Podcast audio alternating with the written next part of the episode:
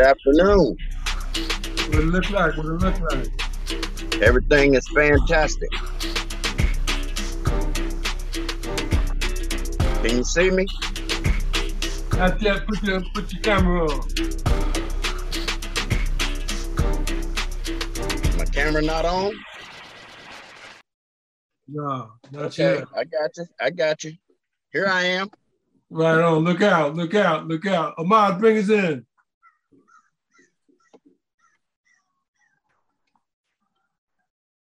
You still there? Rickson, bring us in. Yeah, say it again. I said, bring us in to the production. Yeah, Keith. Greetings, greetings. Good afternoon. Salaam alaikum, everybody. Welcome to the World Media Coalition, Jazz Lovers Television Network. Thursday production of I Found My Voice with Van Miller. Got to excuse my um, my presence, non-presence. I'm not on camera today. I had a lot going on, and I actually forgot to put on a shirt. But we here, welcome everybody to the show. Glad to see everybody's in one piece and and and, and uh, healthy. Michael Kugel, I'll yield the, yield the mic over to you. Rickson, come on in from Lugansk Republic and introduce yourself.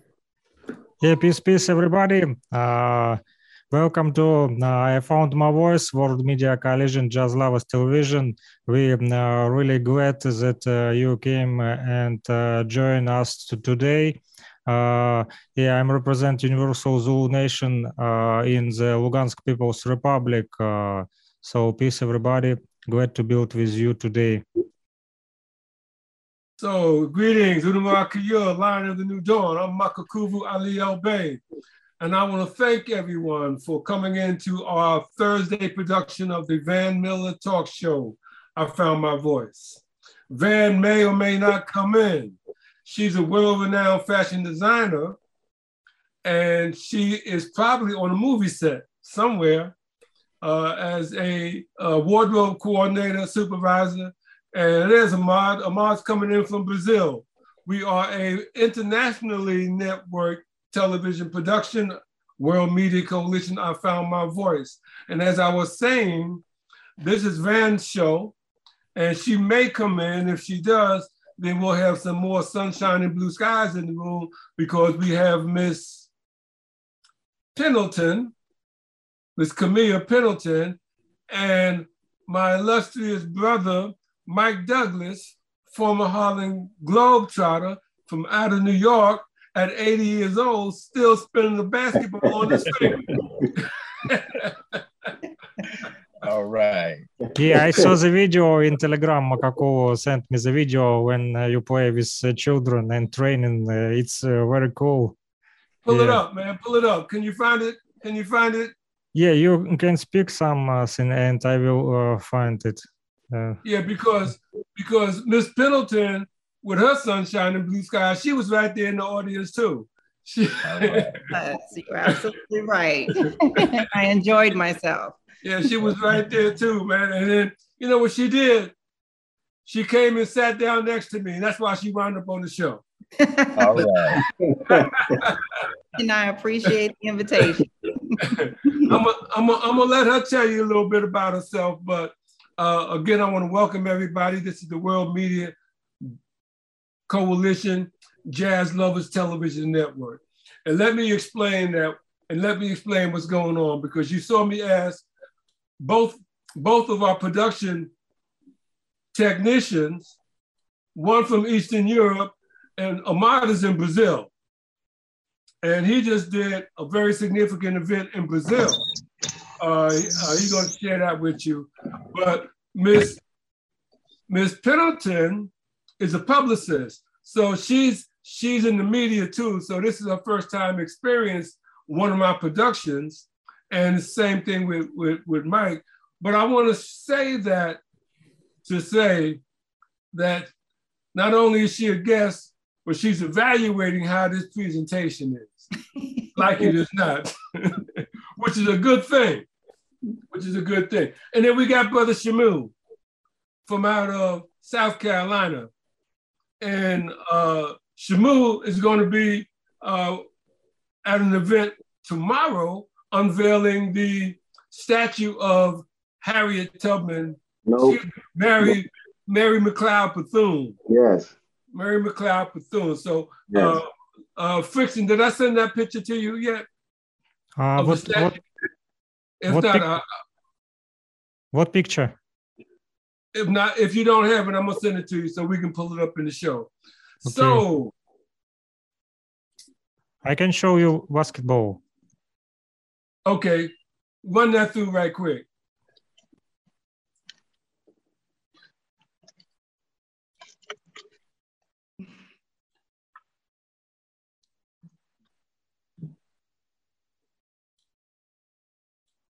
No.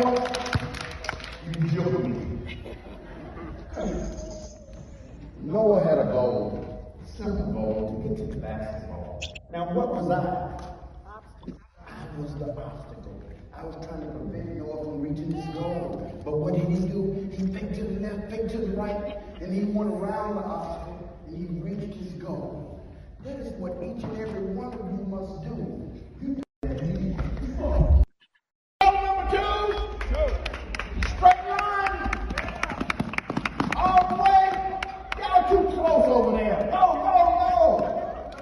Hey, get that ball off the floor for me. Number three! Wait! You didn't hear the whistle. Number three! Go! Straight line! Straight line! Everybody can do this. Go! Number four! Go! Give it all you got! You will be surprised how good you can be when you give it all together. Yeah. Number one! Hey! Number one! That's the way to run, girl! She's fast. Oh, that's what I'm talking about. She is fast. Light. Go! Go! Nice and easy. Take your chair. Look at me. Get like me. Up, up, send your chair, nice and easy, Down low, down low, fingertips, fingertips. Don't drop it, don't drop it, don't drop it. Get like me, round your waist. Little people, put the ball on your stomach and roll it around here if you can't get it around. Take it round your waist. Round your waist. Get it. Look, roll it on, man. There you go. If you can't take it around your waist, put it on your stomach and roll it. Take it around your head. Round your head. Yeah. Take it around your head. Who's on?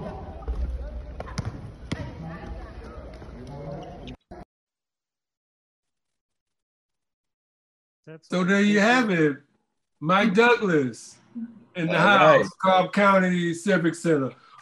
Thank Mike, you. give, Thank give you. us a little background on what you were doing, and then I'm gonna get back to explain a little bit more about the uh, World Media Coalition. Well, of course, I am Michael Douglas, legendary Harlem Globetrotter, and we were conducting a basketball clinic for the kids of the Police Athletic League of Cobb County. And we just wanted to do an evening of fun and basketball uh, entertainment for the people and giving the kids uh, some prizes and gifts for Christmas. So that was my purpose for being out there uh, this past Tuesday. Excellent, excellent. And and, and Miss Camille Pendleton was there. So uh, give us your take on, on how you enjoyed that evening. Oh, it was it was just amazing to see with my own eyes. I mean, I mean, we've always have have watched you and followed you over the years, but I mean, you you do not look a bit of twenty-five. Why you? I well, just admire. You. I admire your your presence. I admire the relationship and how you were able to interact with the kids. And it's very difficult to to get parents and kids involved. And you just have the ability to capture, um, you know, both spectrums. And, and I admire that in you. But you did an amazing job. Well, thank you so very much, Miz Pendleton. Thank you. Excellent, excellent. I want to I want to share some more about what this network is about. It's a young network. It's not even two years old. We're in the beginning of the World Media Coalition, Jazz Lovers Television Network, second year. Ahmad, when did we come out? It came out uh, two thousand twenty, actually, when this uh, whole whole pandemic thing started. That's when we started, really. Uh, Smatawi six thousand two hundred twenty, uh, six thousand two hundred sixty. Yeah, uh, you just dropped a date on them. Drop the drop a little bit about what that date is about. Oh, okay. I'm sorry. I didn't. That was uh, reflex, but okay. is um. The Kemetic uh, calendar date of six thousand two hundred sixty, which we're now in six thousand two hundred sixty-one. Uh, Smatawi bringing the unification of the upper and lower Kemet, or upper and lower Egypt, also the upper and lower spirit. Um, because, you know, the date that we're in that they tell us is two thousand twenty is based on the Greco-Roman construct and calendar and paradigm uh, that was created um, by the Europeans.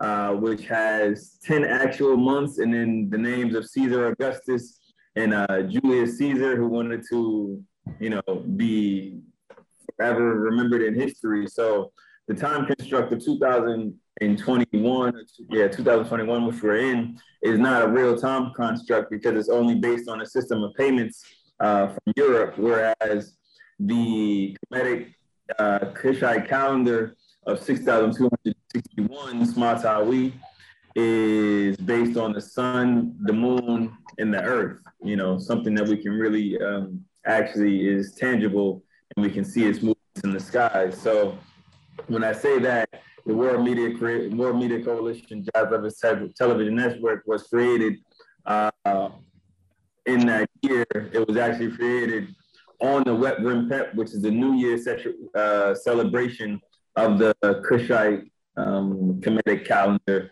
Um, in, what was it, July twenty-fifth? Um, July twenty-fifth is when the Sopdet Yeah, the rising. Is stop that, stop that rising. That star begins to rise. You know it as the Sirius star. And that's the Greek name for it.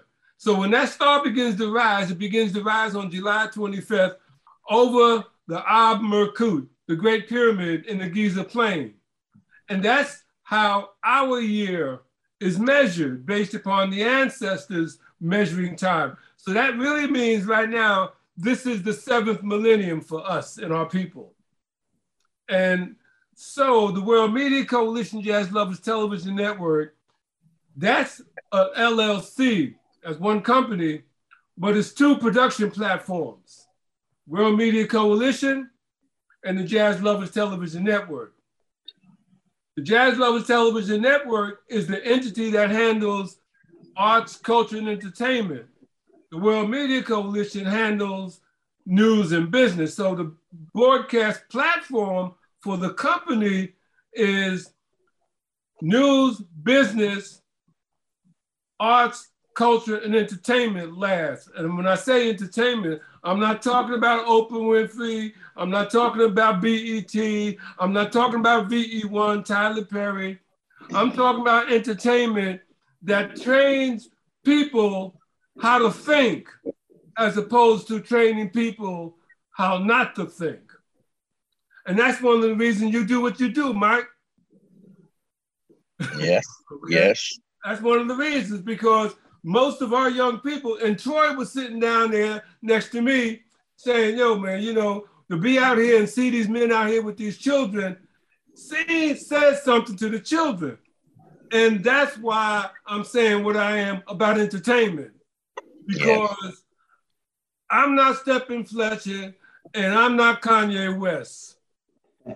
You heard the brother say he represents the Zulu Nation. Now, many people don't know the Zulu Nation is that organization that is responsible for the music industry's rap genre right now, right? Right now. Yeah. Okay. So I Am, by hook or crook, is the official high priest of the Universal Zulu Nation. You want to talk about that? Kay Fritzen, tell us about that, that, that flag for the Zulu Nation. Yeah, this, uh, this is the official uh, flag and the main banner of the Universal Zulu Nation. Uh, we have uh, also uh, like that uh, Zulu faces, but uh, this is only party face. Uh, and also we have the wisdom face. Like you see, uh, the ancient uh, symbols of uh, Egypt uh, here is too, but uh, the uh, main, this, not only uh, the Egypt symbols, uh, we also represent this like uh, hip hop elements, uh, the Ankh, uh, this is like the uh, D J, and this Eyes of Horus is like uh, two turntables, and the uh, open mouth is uh, just uh, like Uh, microphone for M C, and this round is the uh, ground for the b-boys, b-girls, uh, all dancers. Uh, so we represent all hip-hop elements in one uh, knowledge and to try to share this knowledge. But the main symbols is also this uh, uh, main flag that uh, that told that uh, we are for the uh, one God, uh, no matter Uh, what religion we all represent, because uh, some of us living in Japan, some of us living in uh, the Russia, Nigeria, United States of America, or Morocco. So we have uh, India, uh, Zulu Nation members also. So everybody uh, from uh, different uh, types of knowledge, and everybody from different types of religion. So I can be Christian, uh, Azam, uh, Aki, or um, Malika can be of uh, the Muslim, or they represent different religions. So in this uh, solar system, no matter uh, what, uh, how we call to the uh, Supreme One Force, because uh, the God is one. So these uh, symbols, uh, you see the two main books. Uh, one is the Holy Quran and uh, second is uh, the Bible. Uh, that's uh, books that all know. So we uh, respect all religions. And in the center, you see the Egypt uh, book uh, uh, that was before these main two books of religion, before Uh, the Quran and before the Bible, so Alpha and Omega. You also can see uh, the beginning and the end, and also you can see the X, uh, what uh, will be in future, we don't know.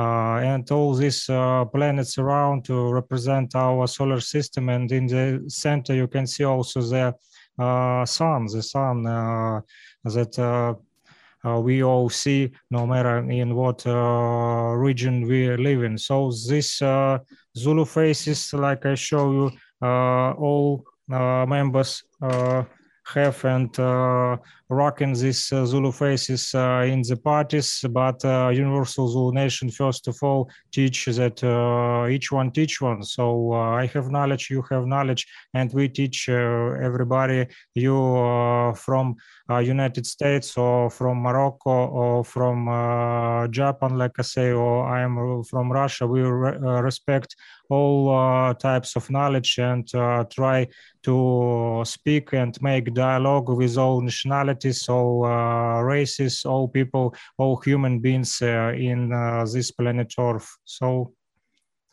thank you very much. Peace to you all.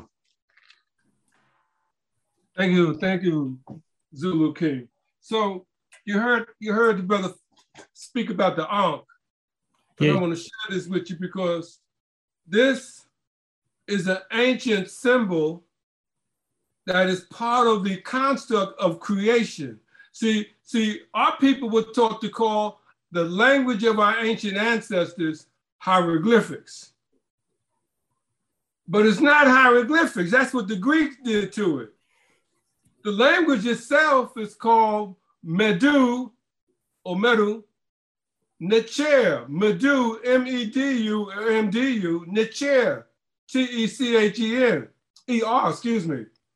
And the chair means spirit, Medu means word. So, so if if we believe our or no, if we believe the language of our ancient ancestors is hieroglyphics and don't know the true name or the true meaning, then we don't really grasp what this is.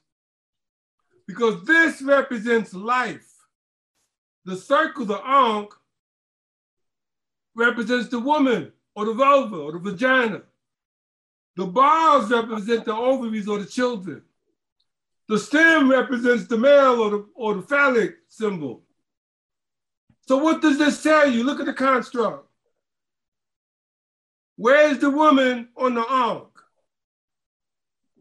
The woman's on top. So if religion teaches us that the man is on top, then we got everything upside down. And uh, Rickson, pull up that video that I sent you, please. Uh, you sent it right now? Yeah, I sent it on Telegram. Okay, I see. And we're just giving you a background on, on our television network. Believe it or not, you get what you say. What are you saying about yourself? Yes, it's all about you.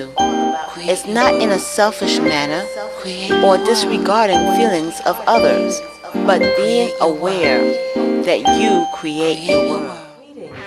I am Bologna, the dance specialist. Welcome to Create Your World. This is a show that will be informative as well as fun and entertaining. The purpose is to know yourself worth and your power. I will show you some dance moves that you can follow at your leisure. But as with any exercise regimen, consult your doctor first. So go make that call. I'll wait. Are you ready to okay, your world? She said it was okay. Great. Remember, let's get your thoughts and words. Create your world. So think and speak love, peace, and Now we're gonna walk side to side to your right and one, two, three, four, to the left, to the right, to the left, good, and shimmy down, and shimmy up, shimmy up, good, now push your hips out, push, and push, and push, and push, to the right, good, keep going. Good. From the top. Knee, right knee, right, left, right, left. Good. Now side to side, to the right. Good. And shimmy. Up. Down. And up. And hips. One, two, and left. And left.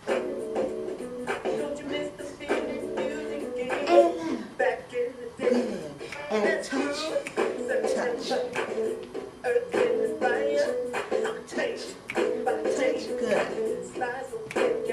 And the hip by hip. And twice to the left. Again, twice to the right.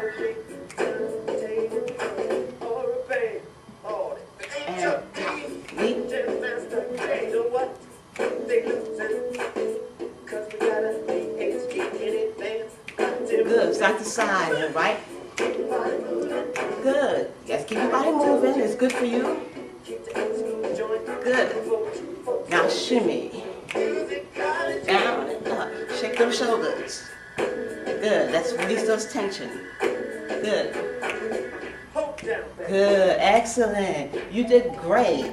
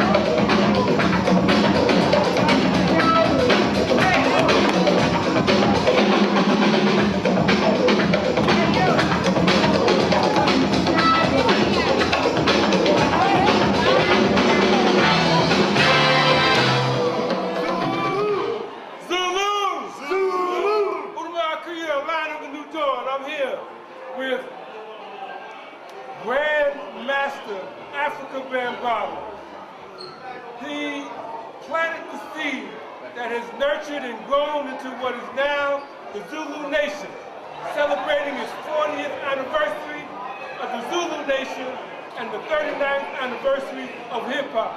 First and foremost, I'd like to say congratulations to the king, congratulations to the nobles, congratulations to the family. Yes, sir. Islam Hotep. Give us some background on, on the inspiration for this culture that has been celebrated not only here in the United States, but in Italy, fortieth anniversary, in Japan, the fortieth anniversary, in Australia, the fortieth anniversary, and in Brazil. Did I miss anything? Some more around the world, but you did, brother. Give, give us some background on your inspiration for this.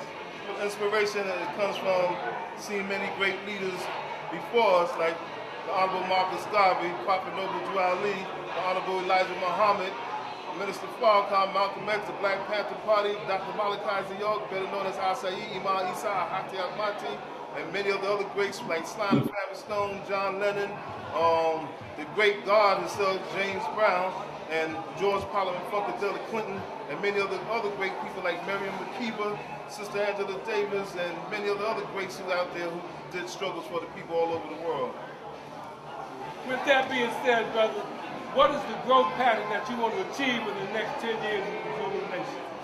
We need some more land, some economics, some buildings, and many other things that we could build up.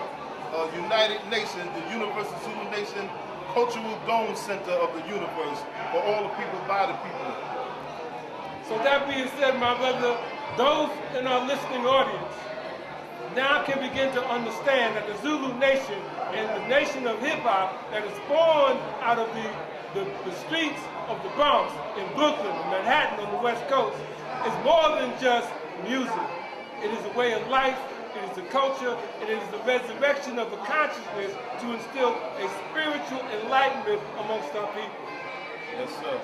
Anything else you want to add? My brother, you want to add a little something? Well, you know, uh, uh, we have to always pay homage to the Amun Ra for creating this culture. Because of this culture, many individuals are making uh, uh, uh, conscious thought to raise the consciousness of our people so that we can get out of the poverty that is plaguing our community right now. All praise is due to the one and only Afrika Bambaataa for creating the Universal Zulu Nation. And it, it, it went worldwide, and it is worldwide globally, you know what I mean? So we continue on the legacy of our father, you know, and the whole entire Universal Zulu Nation. With that being said, I want to say, Uwa Kuyua, Lion of the New Dawn, Zulu! The Universal Zulu Nation by way of the legendary crash all in Harlem Globetrotter. We're right here now at the fortieth anniversary of the Universal Zulu Nation, the thirty-ninth anniversary of hip-hop culture. We're paying homage, tribute to all the pioneers of hip-hop, Afrika Bambaataa, Kool Herc, Grandmaster Flash, and all the pioneers who put it down and gave us this culture called hip-hop. Also, we pay tribute and honor to the great Sly Stone, the great Doctor George Clinton, the God James Brown. fortieth anniversary of the Zulu Nation and the thirty-ninth anniversary of hip-hop. I'm Makukuvu Ali Elbey, L O F T V and BronxNet Television. I'm here with, with King Azaziel. We call each other King. Yes. Because our heritage is a kingly lineage. Right, right. This is his vendor table. I want to give his brother an opportunity to talk about the wisdom that he shares in our community. All right, all right. What's over here? And how, what made it, what inspired you to bring this information to our community? I think I was born that way, my brother. Probably okay. Just like you and the rest of us. Okay. It's an energy that exists in you from birth. Something you came to do, or we all came to do. Okay, and we continue to learn things. And sometimes we move to other areas. Say, for instance, a friend of mine asked me the other day, so how come I like to do the tarot? I like to do the caraway, and now I'm into this, the chakra. It's because we have a circle or a square we stand on. We go full circle or full square. Those are all things that we need to know about, a whole bunch of things, not just one thing. You see, so one, when, I, when this tape or this show goes to young folks searching and they think they, this is not what it is, and they find different things and they want to switch up, that's okay, because you got to know all of that. Now, you do a lot of stuff with crystals. Yes. Okay. Talk about that for a minute. Well, crystals are, I mean, I don't think you got enough tape for it. I know, but right? I, I talk a little bit about it. Yeah. But crystals are very powerful, and to be honest with you, they can only be cleansed by laser technology. We, we use laser technology to clean our crystals. Reason being is that they come out of the earth, and they're designed to clean earth energies. Like when a person dies or an animal dies or whatever, they go down into the earth, and those crystals are down there to clean that. As a matter of fact, when you find a crystal cave, you can't even go in there. The temperature's too hot for humans. You see, so, but we utilize these crystals in small amounts. You don't want to have a big crystal in your house because it'll pull your life force out of you into the crystal. So you want to moderate the size of the crystal and the clarity of the crystal too. Uh, the clarity, anytime you see any lines in the crystals, those are could be a thousand year old thoughts. Because crystals are what? Healing energies of the earth. We got to get them out of the earth, which is low magic. There's high magic and there's low magic. And this is Brother Azaziel. Now, for those of you who are interested in what he's talking about, give him your contact information. Yes, please. You can go to azaziel dot com. That's A Z Z A Z I E L. Bay dot com or majade dot com, M A J A D E. It's M A hyphen J A D E. And he spoke about the crystals, and I take the crystals and I create them to something marvelous. See how clear that is? That's the way you want your crystals to look. Mm-hmm. Now, you can use crystals that are not so clear, but you, again, you need laser technology to actually clean them. And you can go online and go to Wicked Laser. Pay about, I paid about five hundred dollars for my laser. And that'll, you, you can actually see the, the the negative energy being flung out of the crystals as as we clean them. This is Brother Azaziel on Makukuvu Ali Elbey. That's his queen, and we'll be back at you with the rest of the fortieth anniversary of the Zulu Nation. Makukuvu Ali Elbey. They had an armful of queen right here, y'all. This is Queen Unique, and she is the she's World Council first V P. We're at the National Black Creative fortieth anniversary of the Zulu Nation and the thirty-ninth anniversary of hip hop. And this is one of the Zulu queens. Now y'all seen me interviewing some of the kings, so I had to go find the queen and bring her to the forefront. Because I don't want y'all to think there ain't no women in the house, but there's some fine sisters here. And I got an arm full of women. Tell me about this. I don't know if you're I've been with Zulu Nation twenty years. I started, came in, um, I feel like Zulu Nation represents who I am as an individual. I moved up in rank, was part of the World Council three years ago, and then they made me World Council first V P this last year.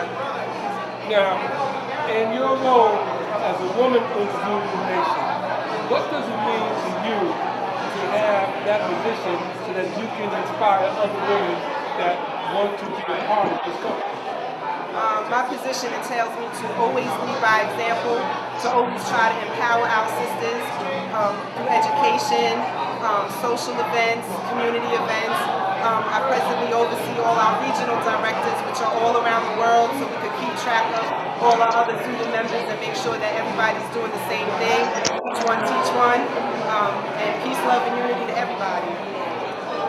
Again, this is Makukuvu Ali Elbey, Internet Television, L I Web T V dot com, one hundred ten. Makukuvu Ali Elbey, and I'm here with Frank Callow, film producer and director. Frank Callow, you film producer and director. Give us some information on, on what type of work you do and who you work with in the film. I did, I did a film called The Cookout with Queen Latifah, Danny Glover, and uh, Lionsgate. I did a film called uh, The Believer with Ryan Gosling, which launched his career, which we got nominated for an Oscar. And, And he won, he won, he won Sundance for that film, Sundance Film Festival. And I'm, I'm Hispanic, I was born here, you know, end up in here, and uh, and I'm here to, I do a lot of films that, that diversifies everybody, that diversifies. And my, my films are always about diversification, you know, every, everything that, that we try to do to bring our community, bring to the world, and, and it gets out there. Well, what brings you here tonight with the fortieth anniversary of the Zulu Nation? I'm honored to be here. Because they asked me to come here and shoot this, and I, like probably like everybody else, I'm doing this for not, not for nothing. And I, I, I said, "Are you kidding me? I'll be here in a second." And so they asked me to come in. I'm shooting a concert downstairs, and, uh, and it's a pleasure to be here. It's an honor to be here. It's an honor to meet you as well. Thank you, thank you, sir. John? Frank Callow. Frank Callow. Frank Callow. What's your company name? F M C Productions. F M C Productions, a film producer here at the Zulu Nation's anniversary and the thirtieth anniversary of hip hop. Zulu, good and gravy, man. We're gonna keep doing it, keep doing it. My name Always is Rodney Stone, professionally known as Rodney C. One half of the original Double Trouble, featured in the first hip hop, breakdance and graffiti movie ever created, and it was called Wild Style. Considered the Bible of rap, opened the doors for all the movies and things going on today. In addition to that, I'm also one-fifth member of the Funky Four Plus One More and the Funky Four Plus One. We were the very first hip-hop group from the Bronx to get a legitimate record deal. Very first hip-hop group with a female. Her name is Sha Rock, and she is the first female of hip-hop, and we were the very first hip-hop group to do national television. We did Saturday Night Live with Deborah Harry on Valentine's Day, nineteen eighty-one. And that's just some of my accomplishments in the hip hop game. And I just want to say happy anniversary to hip hop, wherever you are. It gets bigger and bigger. Tell us a little bit about yourself. I am a straight man slash doctor in the rap. I'm in the rap movement. I am part of this culture. I mean, we're here celebrating the fortieth anniversary. Nation and the thirty-ninth anniversary. Okay, brother, can you tell us when you first discovered your love and passion for rap? Oh man, I've been doing this man since I was a little boy. You know, since like nineteen seventy, I was tearing up New York. I was tearing up the subway cars and all that. You know what I mean? I did rap. You know, I did it all over. You know what I mean? I've been to Europe with this.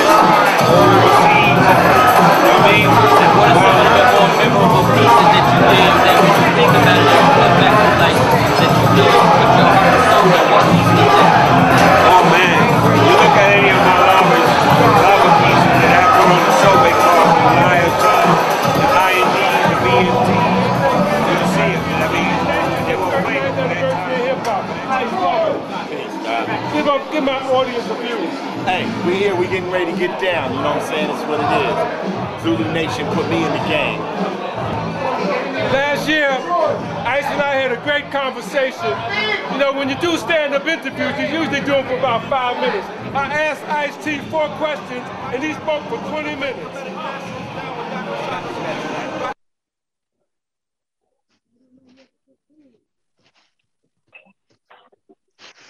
Zulus, thank you. I'd like to, we're gonna get to Ahmad in a minute, but I wanna I wanna bring the flower in the house here, but she's been sitting patiently waiting, wondering, say, he asked me on the show and he ain't asked me nothing yet. Miz Camille Pil Pendleton, welcome to the Van Miller talk show, I Found My Voice. Thank Please you. Tell us about your passion, first and foremost. Well, my name is Camille Pendleton, and I own the company called The Notland Group. Um, the Notland Group is a full-service um, construction company. That is what I'm currently involved in, but as he asked the question, my passion Um, has always been in the sickle cell community. I used to uh, facilitate a nonprofit after my daughter. Um, her name is Valeria Fenderson, and you can Google her name, so thereby you can um, follow the story. But her name is spelled um, V A L A R I A. Last name is Fenderson, F E N D E R S O N. And um, I've been, I've been a um, philanthropist in that in that community for right now twenty-one years. So um, you know, I, I'm not sure. Would you like for me to elaborate on that or on on on that on that passion? Because that is one of the things that I've that led me into the industry in which where I am in today. Well, like I said. Um... Well, I gotta tell you about this sister I kid, because she called me this morning and said, how you want to do it on the show? How you want to do it on the show? So much. It's so, it's so much to share. It's so much to share in so little time. I'm just, I want to be uh, effective. But don't feel bad, because Shamu asked me the same question. What, what are we going to talk about? What are we going to talk about? I told him, said, we unscripted, unrehearsed one day. And that's how we roll. Because if you don't know what you're doing, why are you going to write it down if you're doing it? Just talk about it. You're absolutely right. In any event, so now she calling me, asking me what we're going to do. And I told her, I said, you know, I can relate to your passion and your daughter's illness because my parents had three sons and the last one passed away because of sickle cell anemia. And I'm talking to this sister and shared a story with her about the last night my, my younger brother who passed away was alive. And this sister made me cry. So I, I, I, I greatly appreciate her passion because it is one, and the story I told her, I told her, I never shared this story with anybody else, with anybody else. And so I want you to talk about your passion. Okay. First and foremost. So whatever direction the Spirit guides you to walk in, and we got some sisters listening now. We got Barbara Harton. We got Ishmael from out in Ishmael from out in New York. Um, we had Doctor Suleiman from the Sudan on, but I think she had to drop off. So in any event, talk about your passion. Because then we're going to hear from Mike and his passion, and we're going to tie things together because this is a special presentation today. Okay, well, as I stated, my daughter, she just turned twenty, twenty-one October the, the third. And so just only by the grace of God that she is um, still with us today. I'm extremely proud, um, but... You ready? I'll take you down there. But it actually started when twenty-one years ago when I was not aware at the time that her father and I, that we both was a carrier.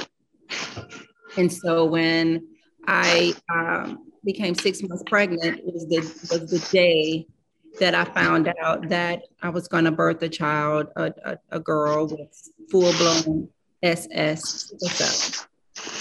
I really didn't know what that meant at the time. And so through, through learning about that, and when she was born, I prayed. I just wanted her to have, you know, the five senses and just, you know, whatever that we were ready to endure. We were just gonna, you know, handle it head on. And so, and forward, um, I had a lot of um, experiences, again, being twenty-three at the time. I know I'm telling my age. Being twenty-three at the time, very young. I just moved to Atlanta. I'm originally from Saint Louis, Missouri. And so moving in a, in, in a city, no family, no support at the time with her dad and I. And uh, it just it just came out when she came into the earth, I mean, in, into the world. Initially, she developed for the hand and feet syndrome and, you know, this thing started to progress, you know, constantly being in pain. And I started doing my research. It was very challenging for me to, I would say, live a normal life at the time because, you know, you're constantly being in the hospital. You don't have any support. And, and then if you have an um, outside um, issues, that just, um, that tests a lot of your, um, your faith and your obedience and, and just, you know, just experiencing all of that at a very young age. Um, through that, that allowed me to, to just do a lot of research, ask a lot of questions, identify and make the connection with the doctors and the hospitals and start researching programs and assistance. And then I gain a great amount of information that there wasn't a lot of information solicited to families such as myself at the time who were dealing with just living, meaning uh, paying your bills, paying your rent, having food, transportation, because you can't live a, um, you, you can't really, it just, everybody's case is different, but I can only speak on my particular case. And it was very challenging for me to just live day by day. But through that, um, Valeria, she became a, um, a miracle, you know, she became well known in the hospital that she continually to attend, which was Children's Healthcare of Atlanta here in Georgia, um, separated when she was eight, turning nine. And that was an un- realizing that that was one of the hardest um, decisions that I had to make, um, to separate out of, remove our, ourselves out of an unhealthy situation. It just, for Valeria's health, made matters worse. And so she get, she became more, you know, in pain, you know, more depressed. And then her dad, when he left, he left both of us. And so that was the last time that he was involved in Valeria's life. And so through that year, when she was eight, turning nine, that whole year or two, it was, it was the darkest time in both of our lives because she wasn't going to make it. Then uh, one of the nurses, which months later, I found out that they had um, leaked our Valeria name and my name, because we was practically living in the hospital, to one of the news, the media outlets, um, eleven Alive. And so not knowing that people were actually following m- me as a mom and a caregiver, and the things that I was doing and asking them difficult questions, writing letters to the directors and just trying to figure out what can we do, because my daughter wasn't going to make it.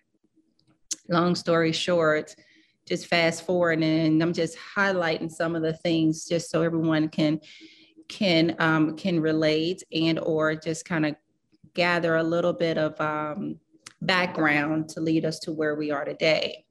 So one of the nurses leaked our information to one of the media outlets, and one of the bill lists from uh, eleven Alive contacted me and asked me, at that time, my name was Kamika Wright, uh, W R I G H T, and that they was told that they had been following our story and wanted to host an all-day televised Bowmer drive for my daughter, Valeria Fenderson, because at the time she was the youngest youngest um, young girl who was constantly in pain with sickle cell, and that she was under every medication.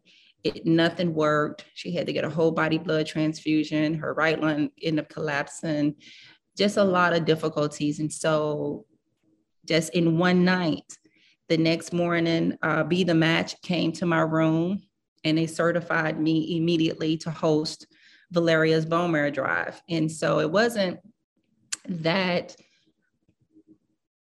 I didn't give up hope, is that I realized my faith is greater, and that people really cared, even when I didn't even realize that, even, you know, I'm just one of the families like everyone else, but the community came to support my daughter and just wanted to follow her story. So that was when the Valeria Fenderson Foundation was born and birthed, because the community just wanted to follow her story.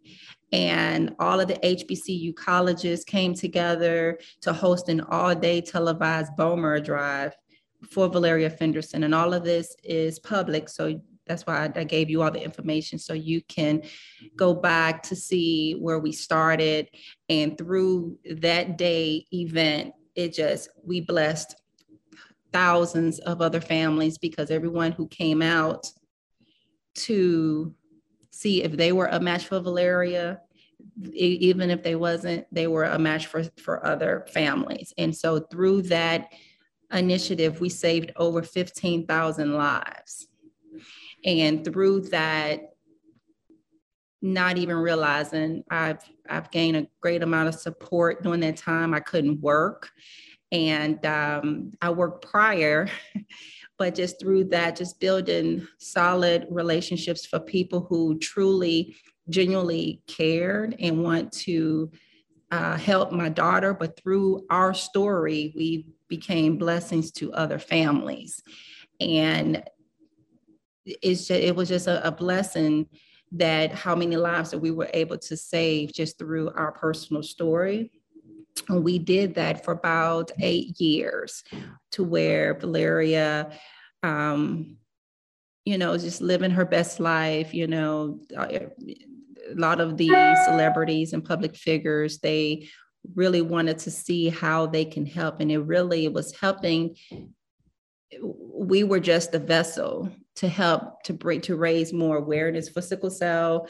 And um, once we identified the other side of being in the media and the public, that wasn't our goal, but you have to you have to be placed on a platform so your voice can be heard. But understanding how it's not a lot of good people that's out there, and I've I've seen I've been in the middle of um, several many conversations, and I just realized over those years, and we've gotten to the point where we did not find a match for Valeria. And so they had given us an option for Valeria. She was selected.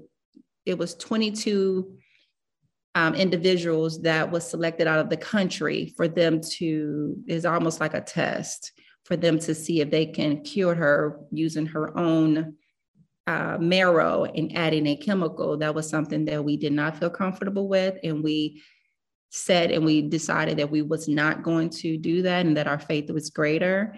And understanding how anatomy works in our bodies, we, Valeria and I at the time, we just decided to just live a more holistic lifestyle. And when she got into high school, I decided Well, we both decided she didn't want to go to high school being the little girl with sickle cell. So what we did, we removed ourselves out of the media because we wanted to live a normal life. I've, I've communicated to her that since we weren't able to find a match, that our life is going to look different than everybody else's.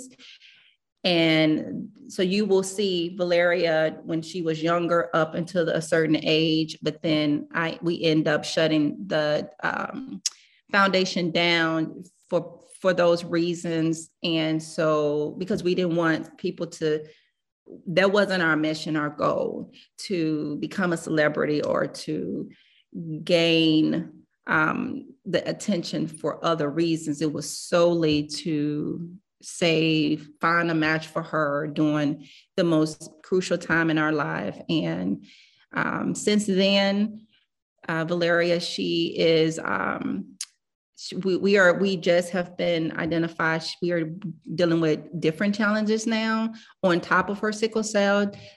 With God's grace, she has been blessed to, she graduated from high school, and, um, and then she was blessed to have my grandson. My grandson would be two in January.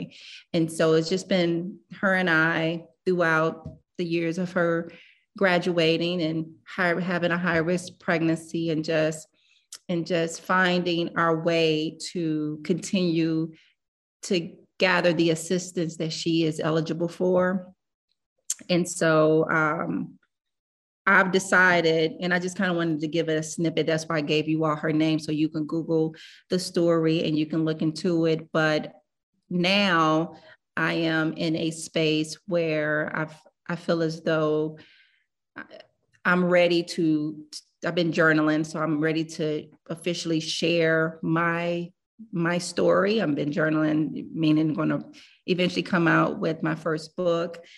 I am reintroducing myself to the world under a different light, because most people who know know that I have been um, a great, a, a huge advocate for the, the sickle cell community. And I am going, getting ready to launch a new nonprofit organization to um, to launch services that isn't solicited to that particular community. And it's just not sickle cell, it's any, any, um, anyone who's dealing with anyone who has a health, um, who, who's dealing with any type of diseases. But I do have a, a plan in place, and, um, and I'm just, I'm just proud. I'm a proud mother. I'm a proud grandmother. And uh, I feel as though, I wouldn't say I've been the sacrificial lamb for the last twenty, twenty-one years, but I just, I, I am in a, a humble place where I am ready to utilize all of the relationships that I've built. I've been in communication and doing business in Ghana with um, the president of Ghana, and bridging the two, and um, people, the, the families who is looking to get on the bone marrow transplant list, and also providing services um, for the families throughout the entire country, but not only for them to get tested, to also to um, develop programs for the families if they have to come to the U S to get, um, to actually go through the bone marrow process, uh, financially being able to support the families that have to travel if it's a, a child that's under the age of eighteen, and not just here in Georgia, but create in, I'm, I'm planning to create in camps in every city. And so this has been a great, um, a great journey for me. My daughter currently, we just found as though um, in July, um, she was having pressure in her head. And so she was like, Mom, this is a different feeling. And so we ended up going to the emergency room. Come to find out, uh, she developed, um, it's called intracranial hypertension. And that's kind of uh, when you're having, um, when you're having like hyper pressure in the brain. So that is a new development. And they also found that she had a, have a two millimeter aneurysm there, and that we're monitoring, and also possibly a beginning stages of glaucoma. And so, um, and some other minor things that we're looking into, but my, with, with what I've learned over the years, um, it's, it's, it's, it's at the beginning stages of touching major organs.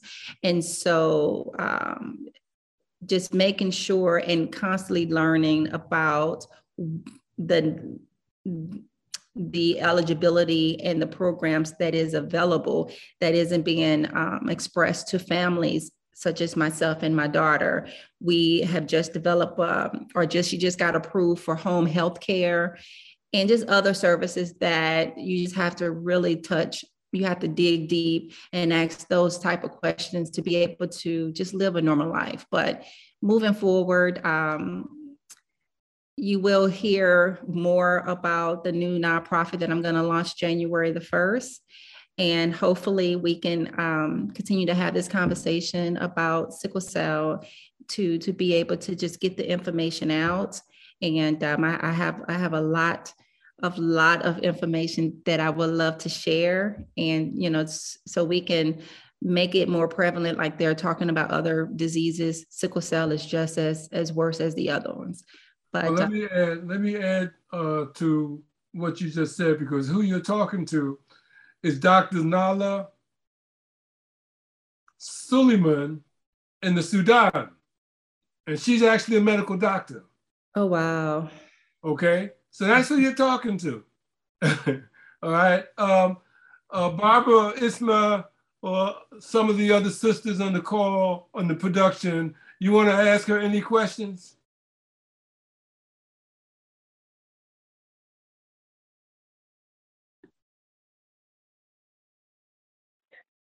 Well, we're going to get to greetings. This is Isma. This is Isma in New York, and um, very poignant, touching, and uh, at, at the same time, um, illuminating and um, uplifting, um, um, you know, a story that had to be told. And I was just wondering, how will the um, the diaspora community embrace um, assisting uh, the African community, considering that we have so many of the same issues here?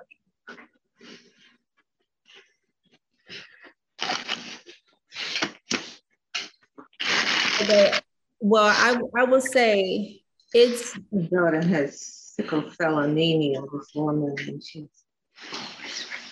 Let me mute myself again. It's, it's, it's, it's across the country. And as I stated before, that is one of the, the, you know, just me having a voice to verbalize on both, on both spectrums, with someone who's actually living with the disease, and then the actual... the family who is caring for the person with the disease. And so I guess that is one of the reasons that I would love to create a platform, not to only is for, for one, to share my story so people can understand that it's real, but we're just not having these type of conversations um, more, more often, because it, it, it is real. And so that is one of my goals, is to, is to have more conversation, you know, and, and develop plans and programs and, and urgent care centers you know, for for the African American, and and it's also in um, Hispanics as well, um, just to have it across the board. And that's my hope is is for us to come together and and see what what can, or ask the questions, what can we do? Because we are we are able to do something. We all have um, arms of relationships, you know, for one another across the world. And just as though, you know, they mentioned cancer, they mentioned lupus. I mean, sickle cell is right up there, but we're just not having those type of conversations. And I think that is something that we can initiate um, as a people. We just have to be honest and be prepared and be ready and be open and be transparent to want to help. And I think, yeah, I can, I can, I can, I'm here sharing my story just as a, as a, a mustard seed, but it's millions of people who is dealing with, even today, with the same issue, and they have no out. They feel as though they don't have an out, but there is an out, because my hardship and my time of research and, and watching my daughter and the things that she is experiencing and have experienced in the past, people are dealing with that every day. And it's, you have to think is, is, it's the, it's the, it's, it's the community of that don't know that they are even carrying the disease.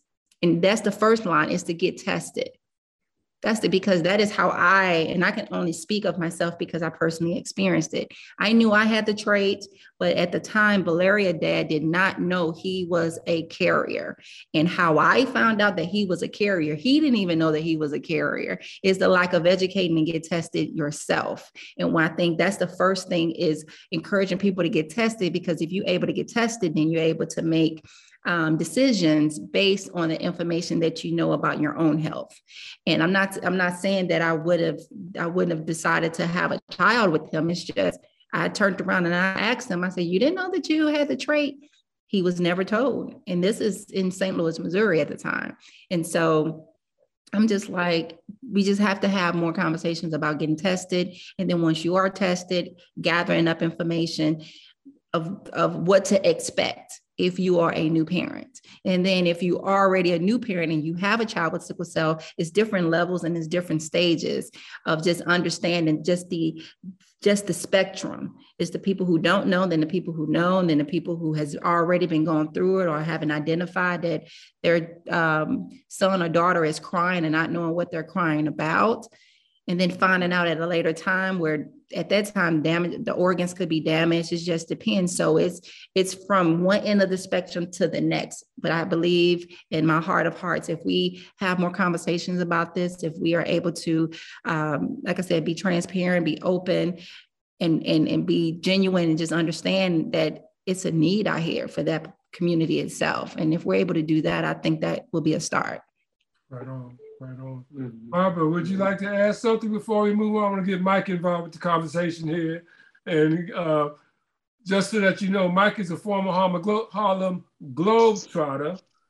Uh, and I know he's burning with some thoughts about how he may be able to help with his, what he does with young people. But go ahead, Barbara, right quick. Oh, shalom, shalom, everyone. Divine salutations. Uh, the story was absolutely riveting. I uh, applaud you, my dear, and have the greatest respect for your your dedication in such a, a wonderful, loving, and intelligent way. Um, I have uh, a relative with me now who was tested for uh, sickle cell, and uh, it turned out, um, what, you, you didn't have it? No, I'm negative. He's negative. They, but they thought I was anemic. Oh, wow, wow. He's with you now. Yeah, he's my, one of my grands. Wow, isn't that something? Thank yeah. you, thank you, Barbara, thank and you. He graduated um, in the field of health sciences right there in Mobile. And um, I was wondering though, is there, how can Teledoc play a, a role I'm in this? Uh, Rickson, I just sent you the Teledoc video. Would you pull that up, please? Yeah, one, one, one moment. Okay, while he's doing that, um, I sent you two others as well, because we're gonna, when we hear from Mike, we're gonna hear from Shamu. Um, and folks, again, this is one take, unscripted, unrehearsed. So um, everybody has a voice. Yeah. Not this one, we, I want the teledoc. Not Querano de Luz, we're gonna show that later. I'm gonna send it to you again, the teledoc. What if we took these kids? No, not this one, Rickson. Back together. Not this? What if we did that? No, not this. Ah, uh, what video? I think we can make one. I said you about the teledoc. Oh, teledoc. Yeah, teledoc. Because uh, Miz Harton, Barbara Harton, just asked that question about the teledoc. I want to show that. Yeah. Uh, teledoc. Claim somebody else is in Russian. Uh, he's right here in Atlanta. We're going to show yeah. Querano de Luz a little later. There it is. No, that's, that, there it is. Yeah. If we're in need of healthcare services, we have several options to choose from. We can go to our local clinic and a physician will ask us questions, do a physical assessment, and diagnose our ailments. But for much of the world, this is not the case. As you venture further away from larger cities, healthcare becomes more challenging. Seeing a doctor can be virtually impossible, and the nearest doctor is a day or more away. Even if you're blessed with good insurance, you may be forced to travel to a major city to have a physician visit. But welcome to the future. Through a partnership with the D M C Hospital and ArcPoint Labs, we are reimagining rural healthcare. This device will allow a doctor to attend to a patient from anywhere. We are set on a mission to provide equal care to everyone in the world, regardless of who you are and where you live. Let's reimagine the doctor's office visit. Let's reimagine rural healthcare. Let's reimagine diagnostics. Welcome to the future.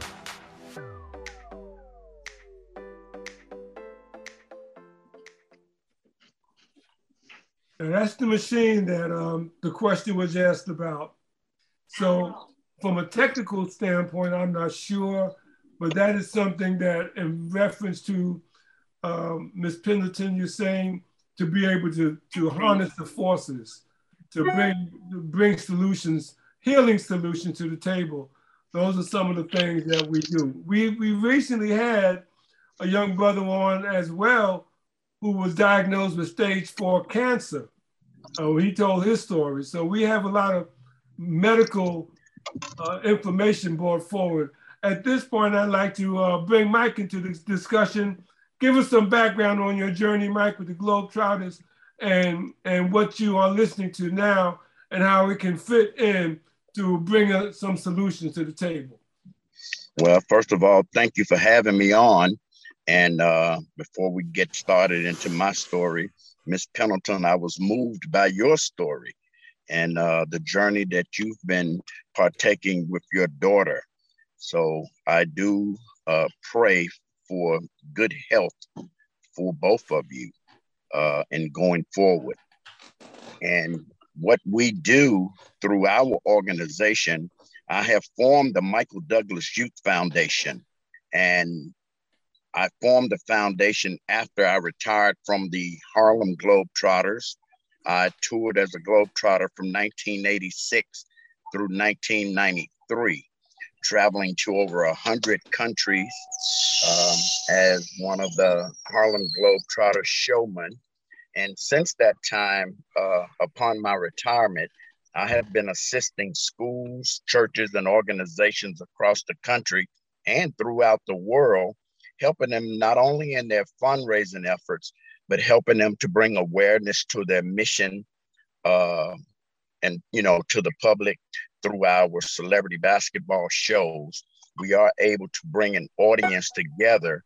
And although we're bringing that audience together with the entertainment of basketball, we're able to get a message across to that audience that are, you know, watching, uh, partic- partaking in what we're doing. Not only do we offer the celebrity basketball show as a fundraiser, we also offer the our Shoot for the Stars basketball camp to kids, helping them to realize the importance of physical fitness and good nutrition and taking care of their bodies. Although, like I said earlier, we use basketball as the vehicle to get the attention, but we also try to incorporate some valuable information that's needed throughout the community. And after listening to Miz Pendleton, sickle cell is definitely one of the health issues that the African-American and brown and Latino community have been facing for years. And uh, a lot of emphasis are not put on that particular illness. So, you know, through what we do, we like to, to be able to share the important messages of what we're doing with our audience. So sickle cell is one of the uh, the illnesses that we definitely would love to put and shine a light on.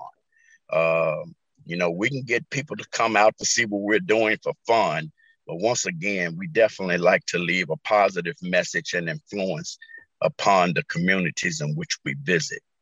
And if anybody's interested in seeing what we're doing or interested in, you know, b- having us to be involved with something that you're doing, you can visit us at harlem legends dot com, and it'll give you some information on how to reach me and reach our organization.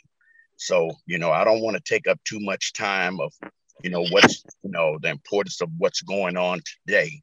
But if you want to contact me or any of the other players, uh, you can reach out to us through harlem legends dot com. Thank you. So, for Thank you. Right. Thank right you. Um, I want to move over to Shamu now. He's been sitting there real patiently taking in information. And then we're going to open the floor up, because when we do our television productions, everybody, you may not be on the flyer, but everybody's a guest. And guess what? I'm going to call on you to say something. Yeah. And Doctor Suleiman, she's in the Sudan right now, and she's listening. And you can rest assured, I'm going to ask her what she thinks moving forward. But Shamu, uh, you are where you at now? Tell me, tell us where you are. I'm located. Uh, first of all, greetings to everybody. Uh, uh, thank you for having me, being a part of this. I give uh, honor to the ancestors as well. Um, I am in South Carolina. Uh, we're actually, uh, I'm from Miami, but I've been here since the nineties. Uh, I am community connected as far as to the youth.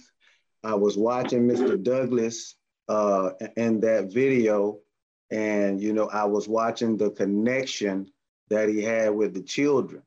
And you know, a lot of times you think that everything is for the children, but I was taken by the energy he had, the energy that he has, uh, and the connection he had with the children at his age. I'm a fifty-six-year-old man, and that is the one thing that I've been looking at to try to make sure I keep that connection that he uh, exhibited in that video.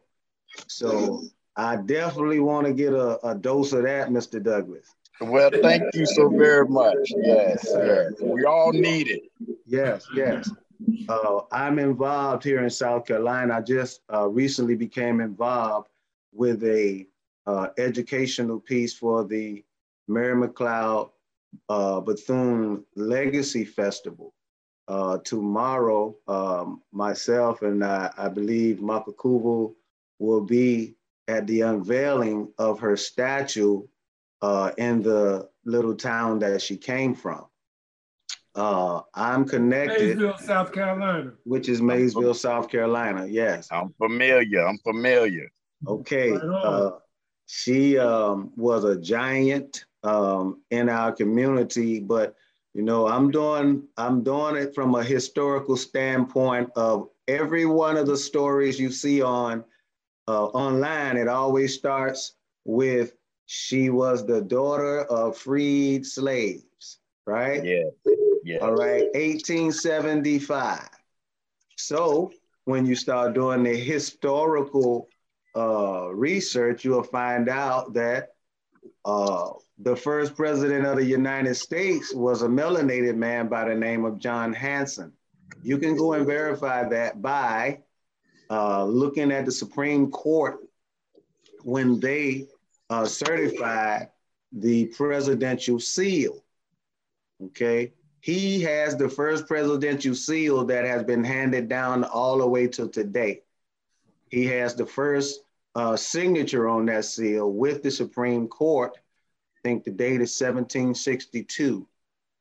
Going forward to when she was born, uh, you see where uh, they said we were slaves, but you go to a, a speech on the U S floor uh, where a gentleman by the name of Benjamin, they call him Pitchfork Tillman, said that he took the, they took the government doing Jim Crow from the melanated folks that were in South Carolina. He, he gave a number. He said there were one hundred thirty-five thousand black votes to ninety to ninety-five thousand white votes. He said that we would not allow the boots of black men to be on our necks. Now, if we all came from Africa, which, you know, ancient Africans came over, established, I agree, but there's a race of people that were born here on the North American continent that, that thrived. And if you go and look up a couple historical documents, eighteen twenty-eight, uh, Noah Webster's dictionary describes American as the copper-colored races that were found here uh, by the Europeans. So what we're trying to do is let our, let our children know in this community that they are not victims, they're not thugs, they're not welfare recipients. We do a lot of teaching uh, on economics. Uh, I, I believe that education taught without, e without economics is miseducation. Excuse um, me for a minute, give me a moment. Uh, uh, Rickson, while he's speaking, pull up that picture of the statue I just sent you. And I'm sorry for interrupting. No, you're fine. I want to pull that up. Yes. Go ahead, uh, continue, brother. Thank you. I, I, I believe uh, as you, yes, that's the statue that, that'll be here tomorrow. Uh, as you were talking about uh, earlier, uh, the young ladies, I believe, uh, well, you gave the um, explanation of uh, what the Ankh represented, and, you know, you inverted it.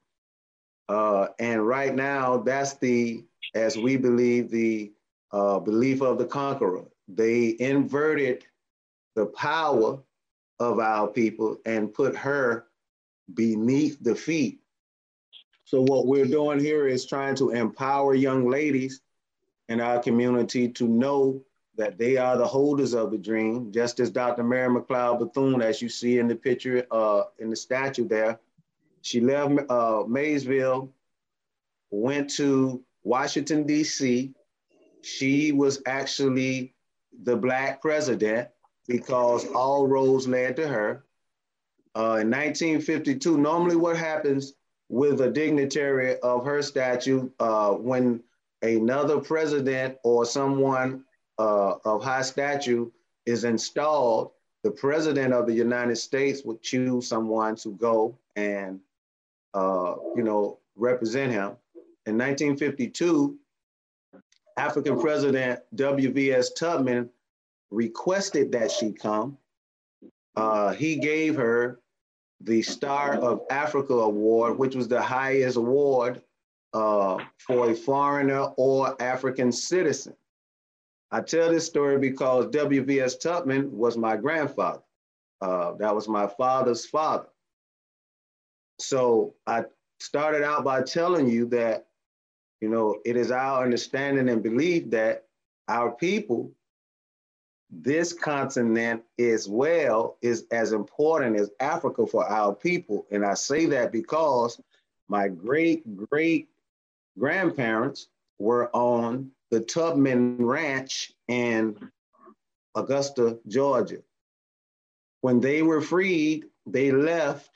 They were part of sixty-nine slaves who said, freed slaves who said, we're not staying, we're going to go build as sovereigns. So they left, went through uh, the Monument Program in Maryland and landed in Liberia, whereby they became generals and preachers, and eventually my grandfather became the president. I grew up thinking all my life that I was a proud African American because I was different from all of the other brothers. You know, I, I, I wore it as a crown.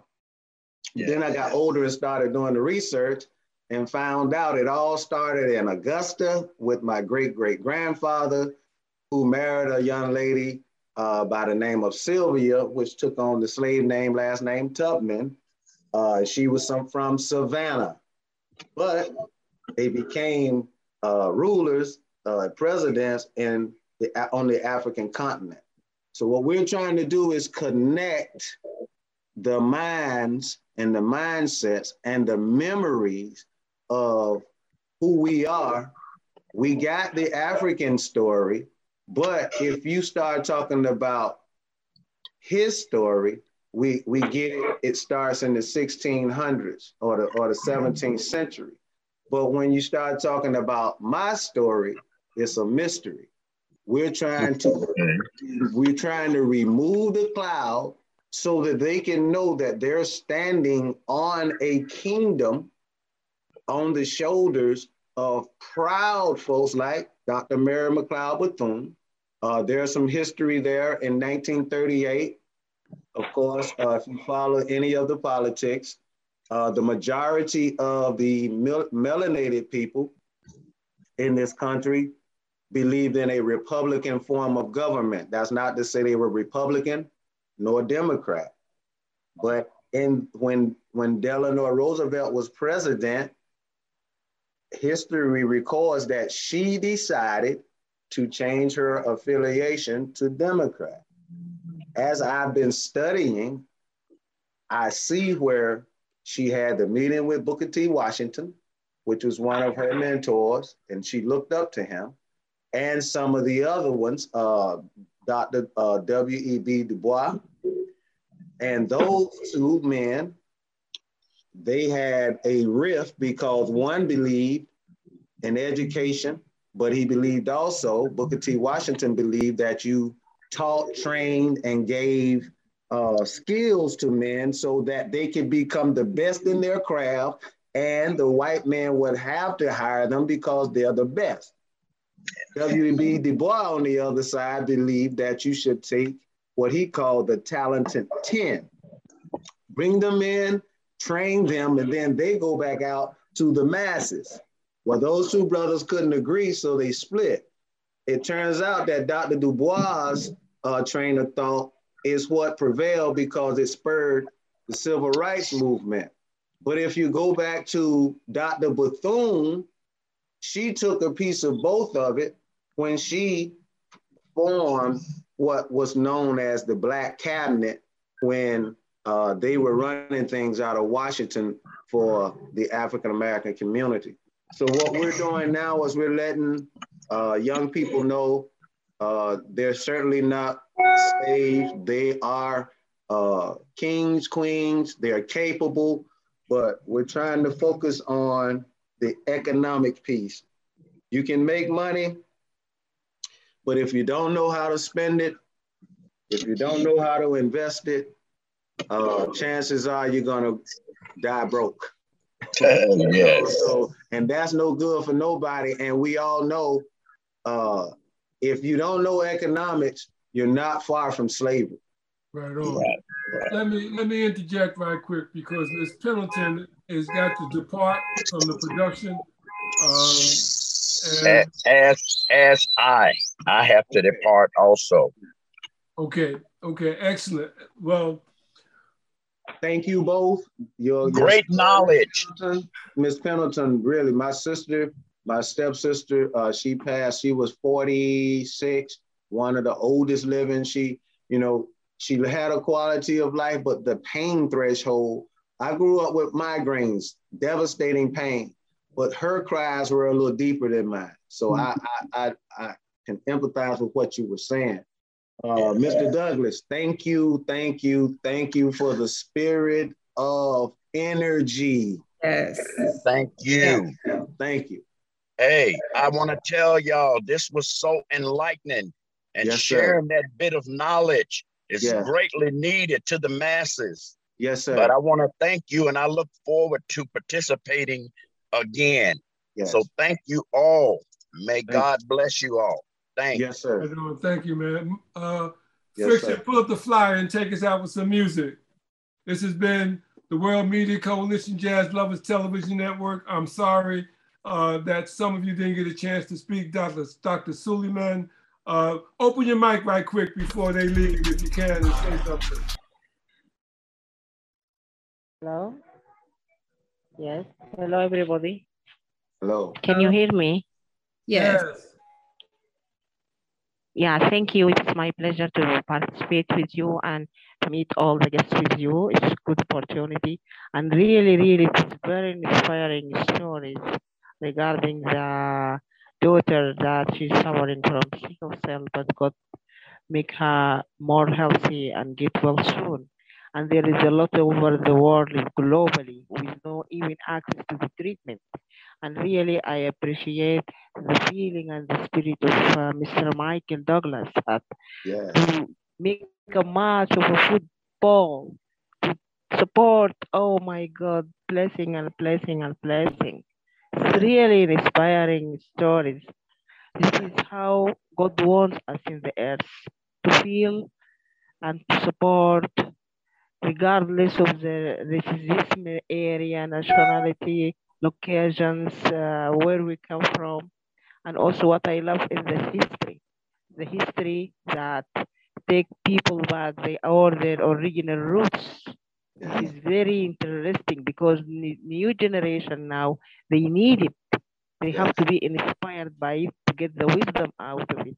Really, uh, thank you, Mister Makukuvu, for always, and uh, Miller always uh, give us opportunities to meet real, uh, energized and spiritual uh, nation. That really, I my prayer to all of you that God bless you more and more.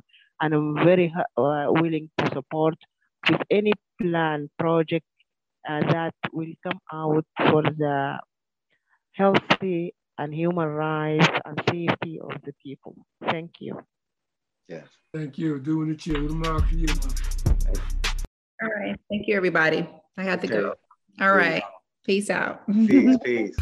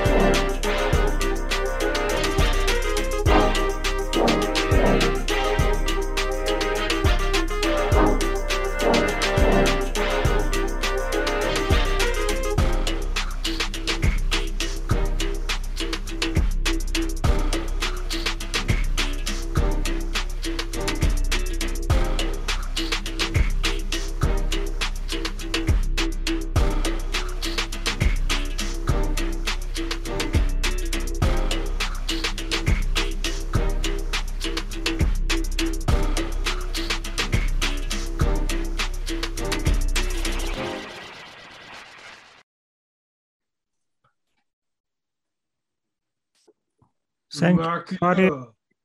Thank you, everybody. We wait you every Thursday on same time, twelve noon E D T uh, time zone, and also same link on Zoom, World Media Coalition, Jazz Lovers Television.